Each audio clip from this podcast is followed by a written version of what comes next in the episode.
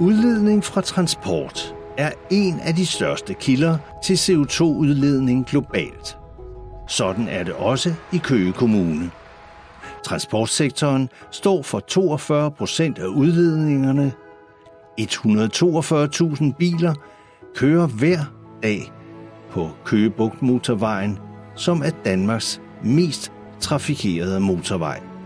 For at reducere udledningerne fra transporten vil Køge Kommune fremme brugen af bus, tog og cykel.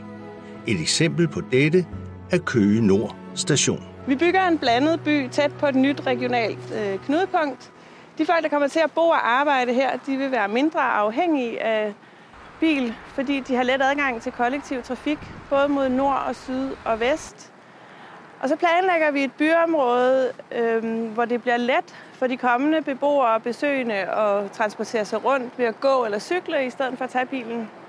Vi vil gerne have, at folk stiller bilen og tager toget i stedet for. Og derfor så har vi etableret et stort parker- og rejsanlæg her ved Køge Nord station. Og vi arbejder på at etablere endnu flere parkeringspladser, så pendlerne kan stille bilen og tage toget i stedet for.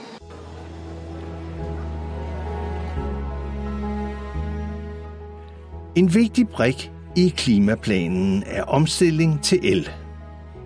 Køge Kommune vil have en strategi for udbredelsen af ladeinfrastruktur og også omstille sine egne biler og busser. Flere og flere af dem, der kører igennem kommunen, kører allerede i elbil. Hvad vil det betyde for dig som elbilist, hvis der kommer flere ladestander op rundt omkring i kommunerne? Det vil betyde rigtig meget for øh, muligheder for opladning, øh, når man er på arbejde eller ude at handle ind, øh, for at øh, de ikke er optaget altid.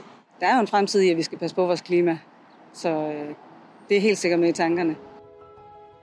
For at lykkes med klimamålene skal man kunne vælge grønne transportformer.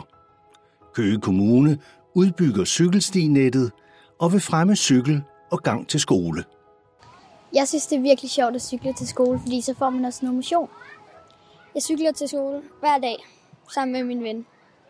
Jeg cykler til skole, når det er godt vejr, lige inden sommerferien og lige efter sommerferien.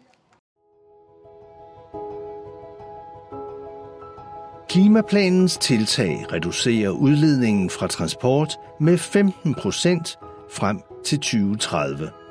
For at nå i mål i 2050 kræver det politisk opbakning og en indsats fra kommunen, virksomheder og borgere.